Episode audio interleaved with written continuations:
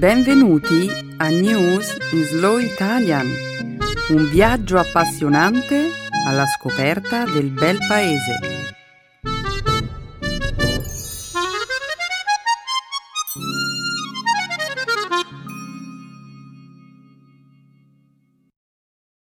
Oggi è giovedì 26 gennaio 2017. Benvenuti a una nuova puntata di News in Slow Italian. Ciao a tutti, ciao Stefano. Ciao Benedetta, un saluto a tutti i nostri ascoltatori. Nella prima parte del programma oggi parleremo della cerimonia di insediamento del 45 presidente degli Stati Uniti, Donald Trump e delle marce di protesta che hanno avuto luogo il giorno successivo al suo insediamento. Vedremo inoltre come in Italia una valanga abbia provocato la morte di numerose persone. In seguito commenteremo un rapporto scientifico secondo il quale il 2016, confermando una tendenza in atto ormai da tre anni, è stato l'anno più caldo mai registrato nella storia. Infine, concluderemo questa prima parte del nostro programma con una notizia che arriva dalla Russia, dove un tribunale ha deciso di scagionare un insegnante di yoga dall'accusa di aver svolto delle attività di proselitismo illegale. Hmm. Un insegnante di yoga era stato accusato di aver svolto delle attività di proselitismo illegale? E come? Insegnando yoga? Eh sì, Stefano, pensa un po'. Ora però continuiamo a presentare la puntata di oggi la seconda parte della trasmissione sarà dedicata alla lingua e alla cultura italiana. Il segmento grammaticale ci illustrerà con numerosi esempi l'argomento che abbiamo scelto di esplorare questa settimana, il verbo piacere. Infine, a conclusione della puntata di oggi, impareremo a conoscere una nuova espressione idiomatica. Essere e trovarsi in cattive acque. Un ottimo programma, Benedetta. Grazie Stefano. In alto il sipario.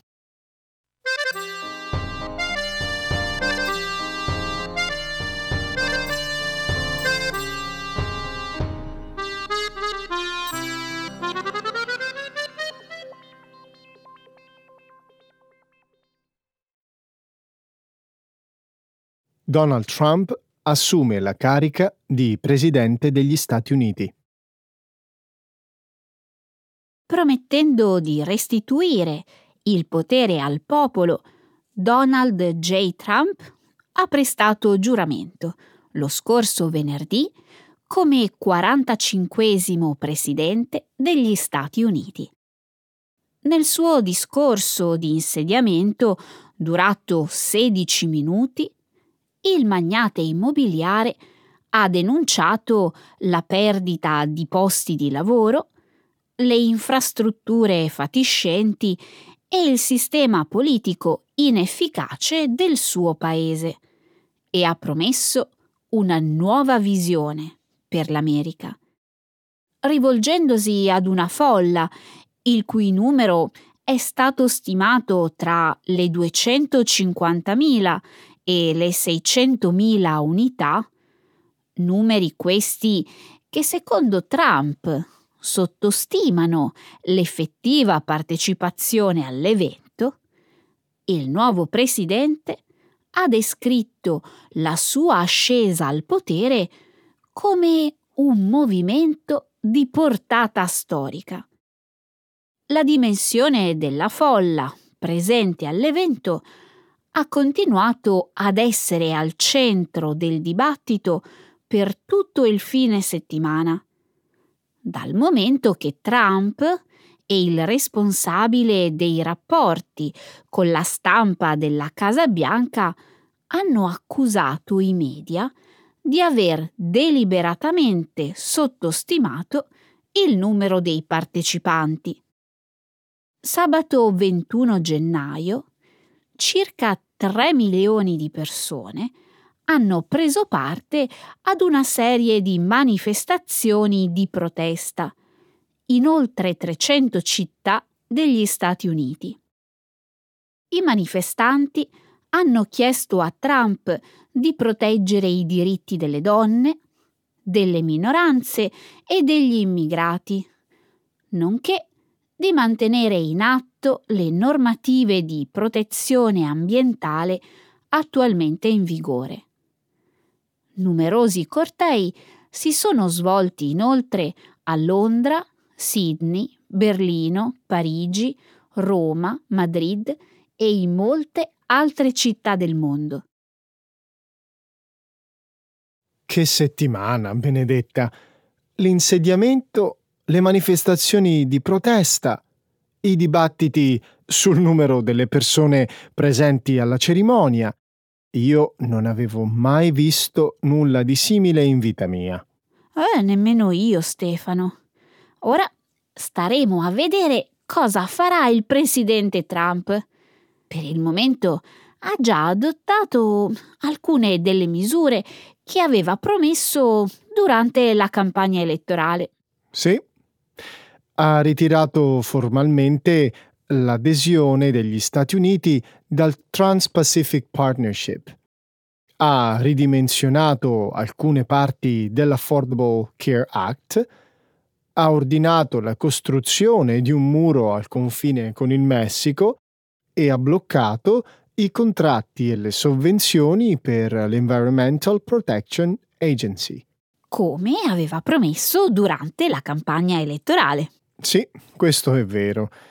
Ma è proprio contro queste misure che moltissime persone hanno manifestato lo scorso sabato. Stefano, ci sono anche degli elementi positivi. Ad esempio, Trump si è impegnato ad accelerare la realizzazione di progetti infrastrutturali e ha disposto l'utilizzo di materiali e attrezzature di produzione statunitense nelle opere di costruzione e ammodernamento di numerosi gasdotti. Immagino che tutto questo eh, possa contribuire a creare nuovi posti di lavoro. Può darsi, ad ogni modo io spero che Trump non dimentichi i cortei dello scorso sabato ed eviti di introdurre leggi che ledono i diritti delle donne, delle minoranze e degli immigrati. Personalmente, come europeo, mi preoccupano anche le decisioni che possono avere un impatto diretto sul nostro continente. Come ad esempio il futuro della Nato e quello del commercio tra l'Unione Europea e gli Stati Uniti? Beh sì, certo, questo. Ma soprattutto spero che Trump non cancelli i progressi che sono stati fatti nel campo del cambiamento climatico. Staremo a vedere.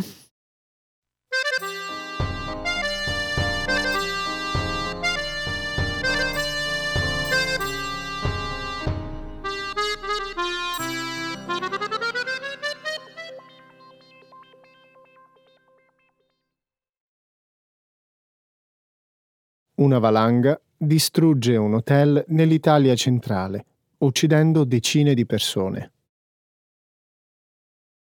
Lo scorso mercoledì una valanga ha travolto un hotel nell'Italia centrale, provocando la morte di almeno 24 persone. La valanga si è prodotta dopo una serie di movimenti sismici verificatesi nelle prime ore della giornata e si è abbattuta nei pressi di una zona che era già stata colpita da alcuni violenti terremoti nei mesi di agosto e ottobre. Le squadre di soccorso hanno dovuto attraversare aree pesantemente innevate, sotto un forte vento, per raggiungere l'hotel Rigopiano, situato ai piedi del Gran Sasso, a circa 135 km a nord-est di Roma. L'hotel è stato sepolto da circa 60.000 tonnellate di neve, rocce e alberi sradicati. I soccorritori hanno estratto nove sopravvissuti dalle macerie, l'ultimo lo scorso sabato. Nella giornata di lunedì sono stati tratti in salvo anche tre cuccioli di cane che vivevano nell'hotel. Il bilancio finale delle vittime è di 29 persone. Lo scorso martedì la stessa zona è stata teatro di un nuovo tragico evento. Un elicottero si è schiantato sul fianco di una montagna, subito dopo aver salvato uno sciatore ferito. Tutte le sei persone che si trovavano a bordo dell'elicottero sono rimaste uccise. Tra loro c'erano anche due persone che avevano partecipato alle operazioni di soccorso nel luogo colpito dalla valanga. Benedetta, negli ultimi tempi l'Italia centrale è stata devastata da una drammatica sequenza di eventi tragici. Ogni due o tre mesi la stessa zona viene colpita da violentissimi terremoti. Sì, quella zona è altamente soggetta ai fenomeni sismici perché è situata lungo un'importante faglia geologica. Per di più, nelle ultime settimane in quell'area c'erano state delle abbondanti nevicate. È una combinazione pericolosa. Ma io mi chiedo, data la frequenza dei fenomeni sismici nell'Italia centrale e le abbondanti nevicate degli ultimi giorni, il verificarsi della valanga non era tutto sommato prevedibile? In effetti la situazione era indubbiamente molto pericolosa. Sembra che la minaccia relativa alle condizioni meteorologiche non sia stata presa nella dovuta considerazione. Un altro elemento piuttosto preoccupante riguarda il fatto che sembrano esserci stati notevoli ritardi nelle operazioni di soccorso. Questo è terribile. Sì, Benedetta, pensa che, secondo i media, due sopravvissuti avrebbero lanciato una richiesta di aiuto, ma i funzionari locali in un primo momento non avrebbero preso sul serio le loro parole. Poi, una volta iniziate le operazioni di salvataggio, le squadre dei soccorritori hanno avuto molte difficoltà a raggiungere l'hotel a causa della neve. Orribile.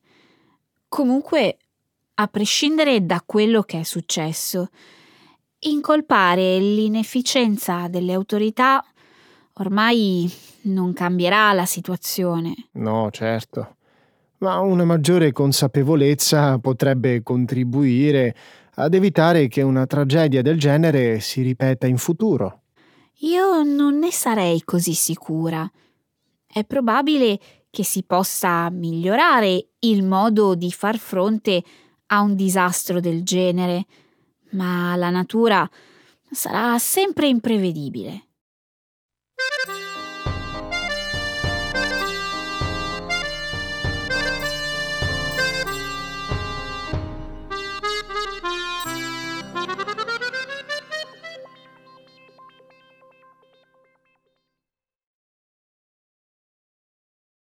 Il 2016 si impone come l'anno più caldo mai registrato. Secondo quanto riferito lo scorso mercoledì da un gruppo di scienziati, il 2016 è stato l'anno più caldo mai registrato nella storia. L'anno scorso, infatti, la temperatura media globale ha superato i livelli record del 2015, un anno che, a sua volta, aveva superato le temperature record che si erano registrate nel 2014. Gli scienziati attribuiscono l'aumento della temperatura del pianeta all'attività umana ed esprimono forte preoccupazione sulla pericolosità delle conseguenze del fenomeno per gli esseri umani e il mondo naturale, nel caso l'attuale tendenza dovesse continuare. I dati diffusi dalle agenzie statunitensi NASA e NOAA e dal britannico Met Office rivelano che 16 dei 17 anni più caldi registrati nella storia hanno avuto luogo a partire dal 2000. Sebbene il fenomeno meteorologico noto come il Niño abbia contribuito a far salire la temperatura globale sia nel 2015 che nel 2016, gli scienziati indicano nell'aumento dei livelli di anidride carbonica e altri gas serra il fattore principale alla base dell'attuale tendenza. I dati della NASA rivelano che tra il 2013 e il 2016 il pianeta ha subito un riscaldamento di oltre mezzo grado Fahrenheit, il maggiore incremento termico mai registrato nel corso di un periodo di tre anni. Lo scorso anno, diverse regioni del mondo, tra cui l'Africa e l'Asia, hanno sperimentato delle temperature record. Secondo i ricercatori, Inoltre, ci sarebbe un legame tra il riscaldamento globale e i numerosi casi di siccità, inondazioni e tempeste che sono stati registrati in diverse aree del pianeta. Due settimane fa abbiamo parlato dello scioglimento di una piattaforma di ghiaccio nell'Antartide. Ora Prendiamo atto del fatto che le temperature medie continuano ad aumentare in tutto il pianeta. Benedetta, io prevedo che ben presto il riscaldamento globale sarà una questione politica molto più pressante di quanto non lo sia ora. Che intendi dire, Stefano? Che i politici dovranno dare più spazio a temi come il cambiamento climatico nelle loro campagne elettorali? Sì, ma non solo. I casi di gravi inondazioni si sono intensificati anche in molte regioni dell'Europa e degli Stati Uniti. Le persone che vivono nelle zone colpite cercheranno di eleggere dei politici disposti a collaborare.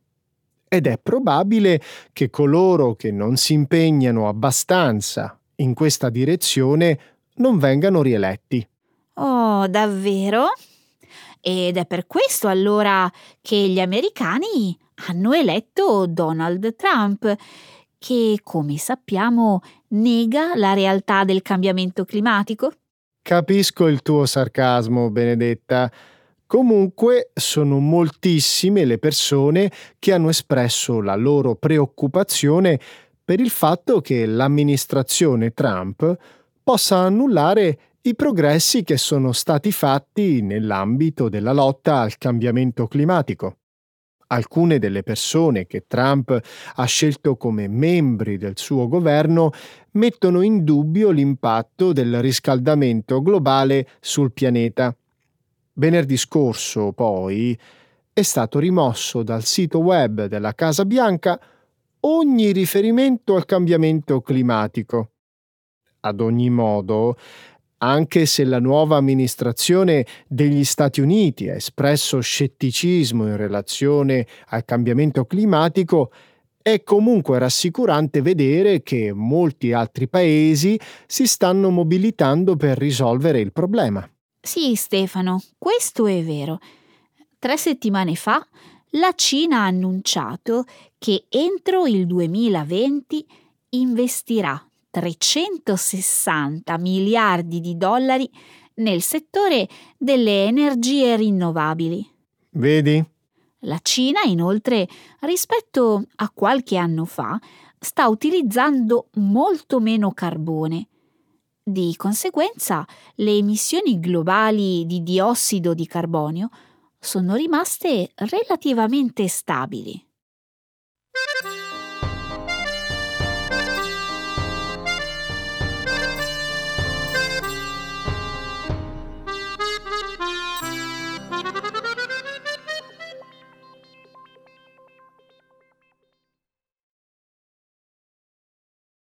insegnante di yoga russo, viene esonerato da accuse di terrorismo. Un insolito caso legale nei confronti di un insegnante di yoga russo si è concluso felicemente lo scorso mercoledì in seguito alla decisione di un tribunale russo di scagionare l'uomo, il 44enne Dmitry Ugai, dall'accusa di aver svolto delle attività di proselitismo illegale. Ugai era stato arrestato lo scorso ottobre, mentre teneva un discorso sulla filosofia yoga, nell'ambito di una manifestazione dedicata al tema. Le accuse erano state poi formalizzate all'inizio di questo mese. Attualmente le attività di propaganda sono fortemente limitate in Russia, dopo che la scorsa estate è stata approvata una legge volta a combattere il terrorismo. Nello specifico, la nuova legge proibisce il proselitismo, la predicazione e la diffusione di materiale religioso al di fuori delle istituzioni religiose ufficialmente riconosciute, come le chiese, ad esempio. Ugai, che era stato accusato di aver cercato di convincere alcuni giovani ad entrare a far parte di una organizzazione pseudo-induista, si è difeso dicendo di non aver citato il nome di alcuna organizzazione religiosa nel suo discorso, né di aver utilizzato alcun tipo di testo religioso. Le accuse contro Ugai hanno allarmato gli appassionati di yoga e hanno raccolto le critiche degli osservatori per i diritti umani, secondo i quali la nuova legge sarebbe troppo vaga. Nel caso fosse stato trovato colpevole, Ugai avrebbe potuto ricevere una multa di 50.000 rubli, 783 euro. Un caso legale davvero strano, Benedetta. Un insegnante di yoga accusato di aver commesso un reato per il solo fatto di aver parlato di yoga? Ma toglimi una curiosità. Chi l'ha accusato?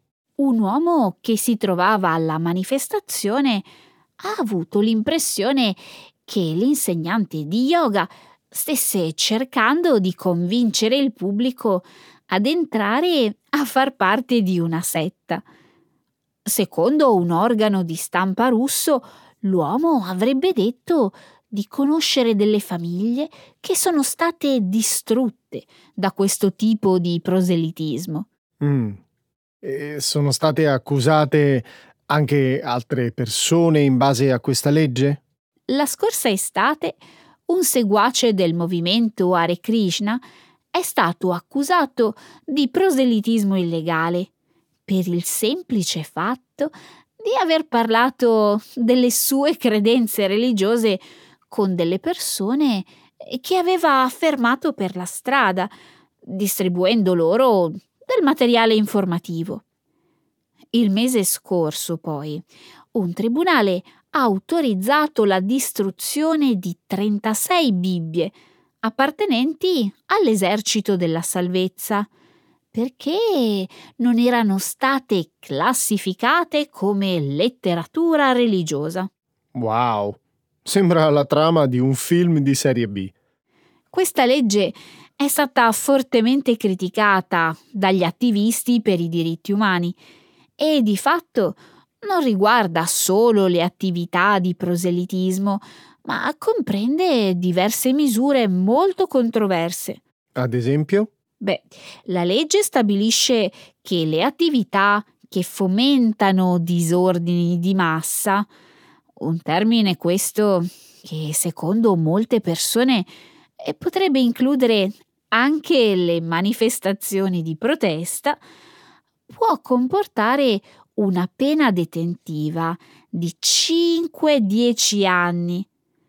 La legge inoltre dispone che le società di telecomunicazioni conservino per sei mesi i dati relativi alle comunicazioni dei loro utenti e che collaborino con il governo per decodificare qualsiasi tipo di messaggio criptato. Immagino che Edward Snowden non approvi queste misure. Eh, hai ragione. Snowden ha criticato i nuovi provvedimenti subito dopo la loro approvazione da parte del governo russo. Ha detto che la nuova legge viola i diritti umani e il buonsenso.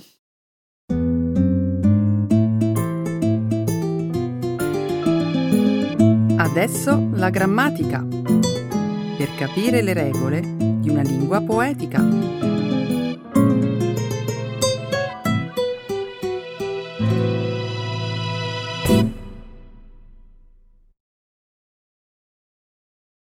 Special verbs. Piacere. Se ricordo bene, a te piace leggere, vero? Oh sì, lo adoro. Mi è sempre piaciuto fin da quando ero piccola. Hai mai letto il libro di una scrittrice napoletana che racconta la storia di due ragazzine e della loro amicizia? Eh, non serve che aggiungi altro. Ho già capito di cosa parli. Si tratta della saga di Elena Ferrante. Bravissima, hai indovinato. Mm, aspetta un attimo. Hai detto saga? Quindi i romanzi sono più di uno. Oh no! E per l'esattezza, Stefano, si tratta di una tetralogia incentrata sul rapporto di amicizia che lega due donne dall'infanzia alla maturità. Mm, dal tuo tono mi pare di capire che qualcosa non ti piace. È solo che non mi piacciono le storie a puntate in generale ti lasciano sempre con il fiato in sospeso, episodio dopo episodio, eh, prima di poter conoscere la fine della storia. È noioso. Capisco il tuo punto di vista, ma posso dirti che se inizi a leggere i romanzi della Ferrante, non corri il rischio di annoiarti in attesa del finale. Sono certa che una volta letto il primo libro non potrai fare a meno di divorare anche gli altri tre. Davvero? Adesso sono proprio curioso. Raccontami eh, di che cosa parla questa saga. Sul serio non ne hai la più pallida idea? Confesso di non saperne nulla. Eh, ti ho chiesto qualche informazione perché una mia collega di lavoro mi ha fortemente consigliato di leggerlo. La tua amica mi è simpatica, ha buon gusto in fatto di libri. Beh, da dove vuoi che inizi? Mm, che ne dici se mi racconti la trama? Cerca però di, di non trasformare il nostro dialogo in un monologo di mezz'ora come al tuo solito. Lo so che non ti piace ascoltare, quindi ti prometto di non dilungarmi più del necessario. Come ti ho già detto, i romanzi di Elena Ferrante raccontano la storia dell'amicizia tra due ragazzine, Lenù e Lila, nate nell'Italia del dopoguerra, in un quartiere alla periferia di Napoli, in una realtà problematica e decadente. Immagino. Elena Greco, detta Lenù, è una ragazza semplice, docile e accondiscendente. Raffaella Cerullo, detta Lila, è bella, intelligente e mostra di avere un carattere molto forte e volitivo. Uffa, guarda che non sono necessari tutti questi dettagli. E invece ti sbagli, sono dettagli fondamentali per comprendere la storia dei romanzi. Infatti, le due protagoniste, malgrado personalità differenti, nonostante le gelosie, le incomprensioni, le diverse scelte di vita che le porteranno ad allontanarsi fisicamente e mentalmente l'una dall'altra, riusciranno a mantenere vivo il loro rapporto di amicizia. Vuoi dire che una di loro lascerà Napoli? Sì, Lenù cambierà vita, abbandonerà il legame culturale e geografico con Napoli per inseguire le sue ambizioni lavorative. Ho capito. Ciò che rende avvincenti i romanzi di Elena Ferrante, oltre allo stile, è l'intreccio tra le vicende delle due protagoniste e quelle della storia italiana, in un arco temporale che va dagli anni 60 ai giorni nostri.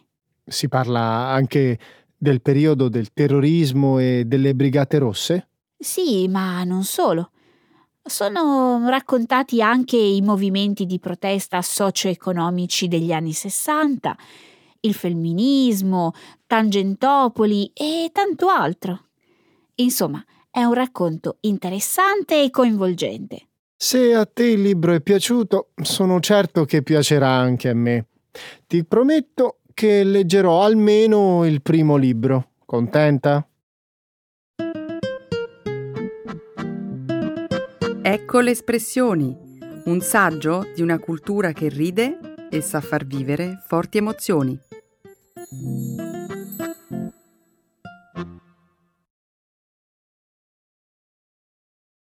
Essere, trovarsi in cattive acque. To be in deep water. To be in trouble. Che ne dici se parliamo un po' di politica adesso?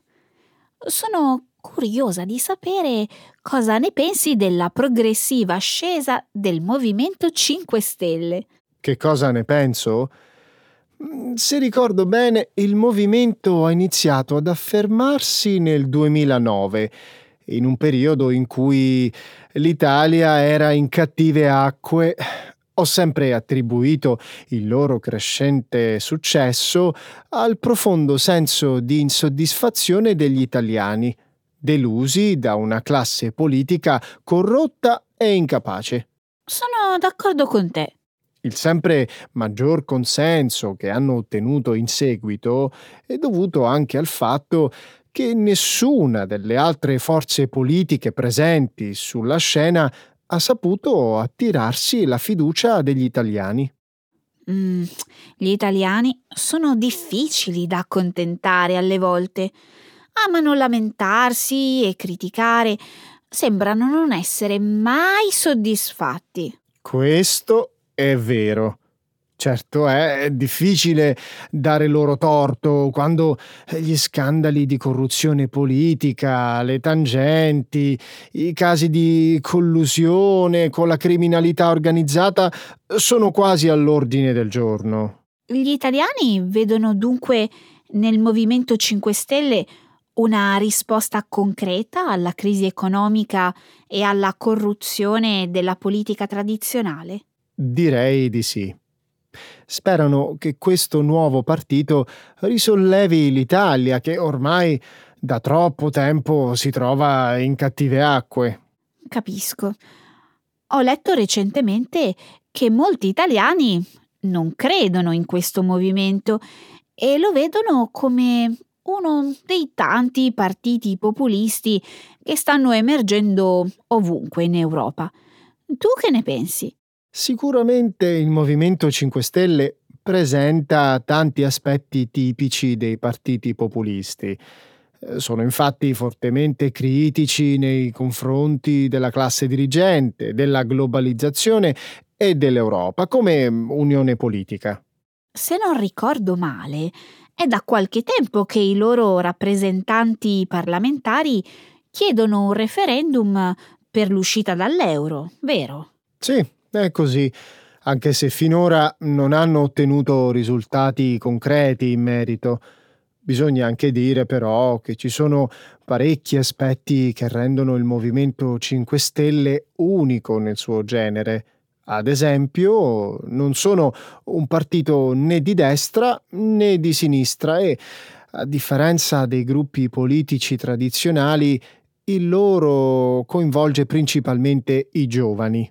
Verissimo, anche le donne sono tantissime, lo sapevi? Certamente. Inoltre il movimento eh, prende le decisioni più importanti ascoltando la volontà dei propri iscritti attraverso il voto popolare su Internet. La scelta del candidato da presentare alle votazioni comunali di Roma è stata determinata dalla volontà degli iscritti al partito, dico bene. Esatto. Virginia Raggi, nuovo sindaco della capitale, è infatti il risultato di una votazione online. Anche se bisogna dire che la sua elezione non ha prodotto i risultati sperati. Ti riferisci al fatto che il sindaco Raggi si è trovata in cattive acque, dimostrando di essere incapace di governare Roma sin dall'inizio del suo mandato? Corretto. E molti infatti accusano i membri del Movimento 5 Stelle di essere impreparati e ignoranti. Sei della stessa opinione? Non saprei. Quello che risulta evidente è la totale mancanza di accordo tra i vari membri del partito. Eh, chi dice una cosa, chi l'esatto opposto. Questo ovviamente crea divisioni e instabilità e secondo me questa è la loro principale debolezza. E quali sarebbero le loro qualità? Credo che in questi anni abbiano fatto bene a scagliarsi contro la corruzione imperante nelle aule del Parlamento e del governo, a battersi per ridurre i vitalizi e gli stipendi sproporzionati dei politici, dei banchieri e altro ancora. Cosa ti convince meno de- nelle loro idee?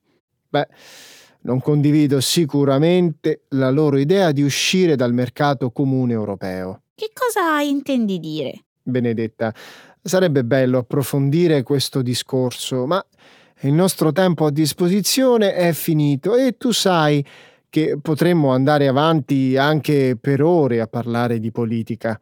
Sono sicuro che alla fine ci troveremo in cattive acque anche noi e finiremmo per discutere.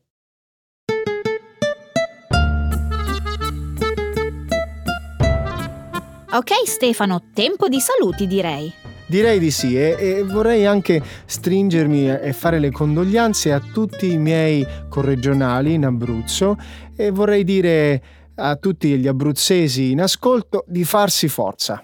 Sono d'accordo con te e esprimo le mie condoglianze e la mia vicinanza ai tuoi concittadini.